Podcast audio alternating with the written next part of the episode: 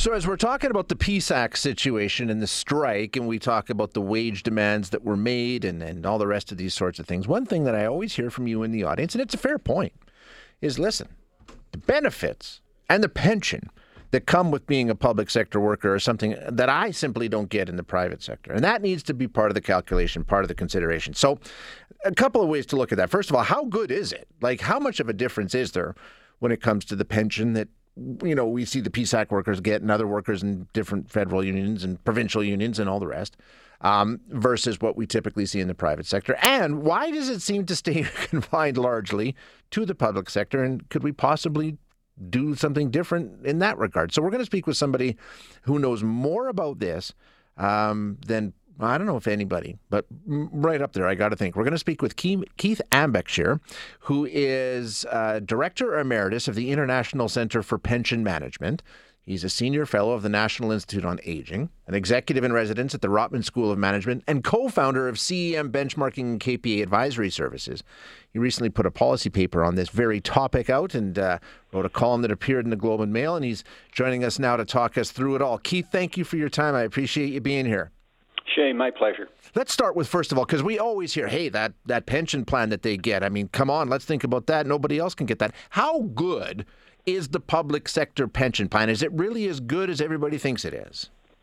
Well, of course, you have to distinguish between you know, the Canada Pension Plan, which you know everybody who works uh, has access to, and employment-based plans. So this would be, for example, for the local authorities, people in Alberta, uh, their plan, and there are many plans like that around. Canada has about uh, four million pub, uh, public servants, people working in the public sector. Okay. So it's the pension plans that cover those four million people that are very good plans. Uh, they're well funded, they're well managed, uh, they have a global reputation for doing things very well. Their investment programs are uh, sort of leading uh, getting into the right kind of investments. Uh, so that's on the one hand. And then on the other hand, we have uh, 16 million workers in Canada in the private sector uh, who have a wide variety of opportunities or non opportunities to save for retirement. And is it, it's not universal, right? Like there are some private sector pension plans. I think the one that I have right now is pretty damn good. Um, there are some private sector plans Absolutely. that stack up pretty well, right? Yep. Yep. Uh, typically, it's the larger employers, private sector employers in Canada, uh, that used to provide defined benefit plans. You know, where basically the plan uh, you retire and you get paid for life. But increasingly, those are being shut down uh, by private sector employees because of the risk underwriting part and replacing them with defined contribution plans, which means you do get end up with a pot of retirement savings but once you leave the company, you're basically on your own. You know, you get your RRIF and you have to manage it yourself or get an advisor. It's much more complicated for private sector workers to get what public sector workers have. And like you say, the reasoning then is because the company doesn't have to worry about all of a sudden things change and that defined income that they've promised you um, suddenly ends up costing them a lot more and they're not making as much. It's sort of like, okay, we're done. Our hands are washed. Here's the money that we've accrued. Away you go. That's right that you know is becoming the the, the norm uh, where that did not used to be the case. Uh, you know, we've had in history a, a few sort of private sector blow-ups. You have to go back to Nortel in 2000, uh, you know, where you had significant problems with the pension plan.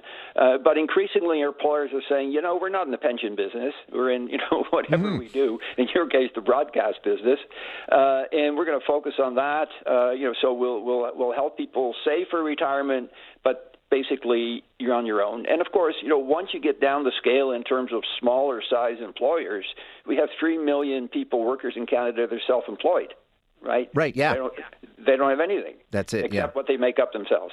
Okay, so if we wanted to take this model that, like you say, is world standard, I mean, it's admired around the world uh, as a really effective um, pension plan with our public sector workers, and apply that to the private sector, what, what, what's the gap? Like, what's the difference? What would we need to do to make them comparable? Right. Uh, so the model that's become sort of world famous, it has a number of characteristics. One is that you know it's arm's length, uh, purely managed for the benefit of you know the risk bearers of, of the plan. So it, it, there, there's nobody else sort of getting their fingers into the thing. So that's an important dimension. Another important dimension is good governance, so that you've got a pension board that really knows what they're doing Another factor is scale. Scale is tremendously important because if you're small, you, you can't do that much. But if you're large, you can actually significantly get involved, as the Canadian funds have done, in uh, sort of leading edge investment programs, infrastructure, real estate, uh, doing it globally. And that generates you know, pretty steady long term returns that are a key factor in making pensions affordable. Okay, all right. Um, and why doesn't that happen? Is it cost? I mean, is that what we're coming down to? Like, if you're a if you're a private sector company, uh, it, is it the cost that's prohibitive? Well, so so to me, the, the way that I think of the problem in the private sector is you don't have uh, you know a unionized workforce where your union really thinks about how to create uh, that lifetime pension. Uh, you have much more diversity on the private side. So the question is, you know, what are the organizing mechanisms that we could use to create these features, you know, of the Canada pension model? And in my paper, I describe 3 mm-hmm. uh, one is to actually get some of the public sector plans thinking about offering their infrastructure to the private sector. Uh, there's now a, a public sector pension plan in Ontario that's beginning to do that.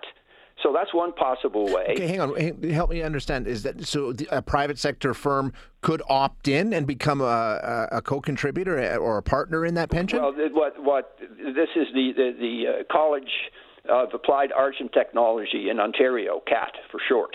Uh, they ha- are offering a pension plan to private sector workers uh, that would be based on simply them managing the money and doing it in a way that the employers, the, the employers that come into it, don't have any underwriting risk. Okay. So, so that's one way. Uh, another way it could be for, for the province to do something. And in fact, in my paper, I talk about Alberta because you're having this debate about you know whether you should close down the CPP and be, and, and develop yep. an yep. Alberta pension plan, which is not a good idea, by the way. Uh, a much better idea would be that if you know if the province wanted to provide incremental pensions over and above OAS and CPP, is to create an Alberta supplementary pension plan. So that would be another way of doing it. So and then the third you'd have way, CPP, and then you'd create you know, a secondary one. Yeah, one that's in addition to what already exists. Gotcha. Okay, fair enough. Okay, what's and, the other one? And I, I, would like to see that show up in the uh, you know in the election campaign yeah. that you're you're having in the province as as something that a government should consider doing. Okay, interesting. I mean, but like you're talking about, and I think maybe this is the key. We got to start thinking about doing things differently, right? There has to be um, a pretty substantial shift to make all of this happen need some organizational structures yeah. and you know, leadership that thinks about how can we you know, bring these features that you know, public sector workers benefit from to the private sector. And you know what my paper says, we can do this, but it, it, it's not going to just happen magically. It's going to actually we have to sort of put our heads together and and decide, you know, what are the mechanisms that would actually make this happen. I'm char- I'm challenging the private, you know, the financial sector in Canada to think about doing this. You know, right now, I mean, you know, they do mutual funds, they do a lot of things, but the idea of creating, you know, a a, uh, a Sun Life, for example, uh, you know, Canada model pension plan is something I'm encouraging them to think about doesn't it ultimately come down to and I don't know how we get around this it's it's it's the matching contribution that's what it comes down to if you want to talk about how good a pension plan is when I talk to people about how good a pension plan it is it's always well I put in this much and my employer puts in this much or this much times 2 yep. right yeah, yeah. So, rule of thumb, you know, in addition to what's already coming from OAS and CPP, 10 to 15 percent contribution rate. Okay. Does the job. And then, you know, if you split that 50 50, then it becomes, you know, five and five, yeah. or seven and a half, seven and a half.